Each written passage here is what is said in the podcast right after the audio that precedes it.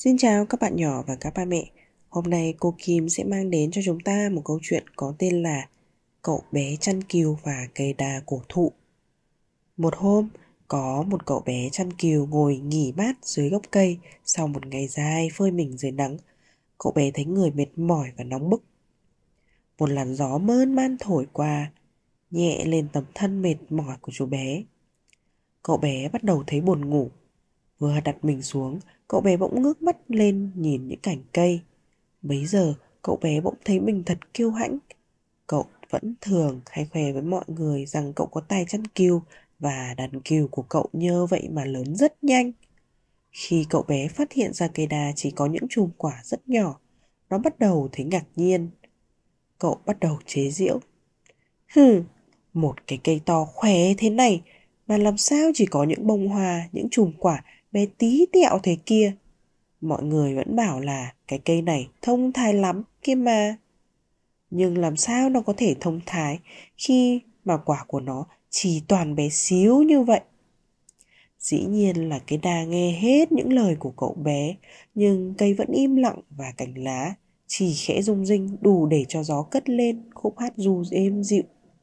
Cậu bé bắt đầu ngủ. Cậu gáy o o.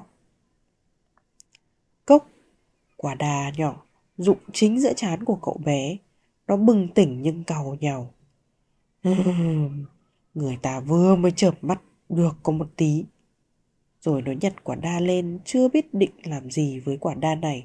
Bỗng nhiên, cậu bé nghe thấy có tiếng cười khúc khích.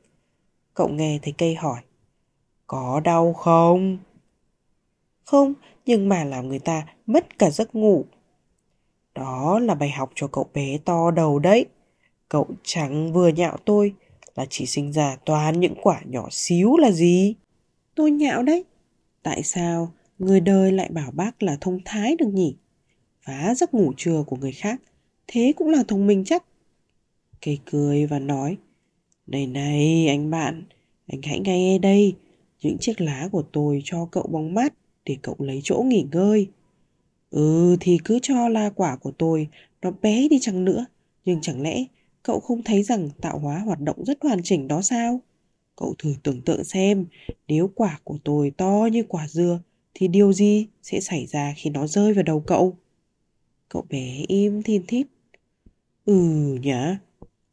Cậu chưa hề nghĩ đến điều này bao giờ cả. Cây lại nhẹ nhàng tiếp lời: "Những người khiêm tốn có thể học hỏi rất nhiều điều từ việc quan sát những vật xung quanh đấy, cậu bé ạ." "Vâng, bác Đà cứ nói tiếp đi." "Cậu hãy bắt đầu làm bạn với những gì ở quanh cậu. Chúng ta tất cả đều cần tới nhau. Cậu cứ nhìn bầy ong kia mà xem. Nhờ có ong mà hoa của tôi mới có thể nở trở thành quả. Thế còn bầy chim kia thì sao? Chúng làm tổ ngay giữa những tán lá của tôi đây này. Những con chim bố mẹ kia phải làm việc vất vả cả ngày để bắt sâu nuôi con. Và cậu có biết việc làm đó có ý nghĩa gì với tôi không?" "Không, có ý nghĩa gì vậy hả bác?" "Sâu ăn lá chính. Vậy loài kia, loài chim kia chính là những người bạn của tôi. Chúng còn giúp cả cậu nữa đấy. Sở dĩ cừu của cậu có đủ lá và cỏ để ăn là vì chim chóc đã tiêu diệt hết các loài côn trùng và sâu bọ. Và chưa hết đâu cậu bé ạ." "À, còn gì nữa thế hả bác Đa?" "Cậu hãy nhìn xuống chân mình mà xem. Những chiếc lá rụng tạo thành lớp thảm mục. Những con sâu đào đất ngoi lên để ăn lá. Chúng đào đất thành những lỗ nhỏ. Nhờ đó không khí có thể vào được trong đất. Có không khí trong đất nên bộ rễ của tôi mới khỏe thế nào đấy. Dễ khỏe nên tôi cũng khỏe hơn. Nào, thế bây giờ cậu trẻ đã hiểu chưa?"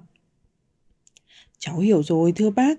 Bác tha lỗi cho cháu nhé vì đã cười nhạo bác ta, bác ạ." "À, không sao. Bây giờ hãy ra dắt cừu về đi." Câu chuyện của chúng ta đến đây là hết rồi. Hẹn gặp các bạn và các bà mẹ vào những câu chuyện lần sau nhé.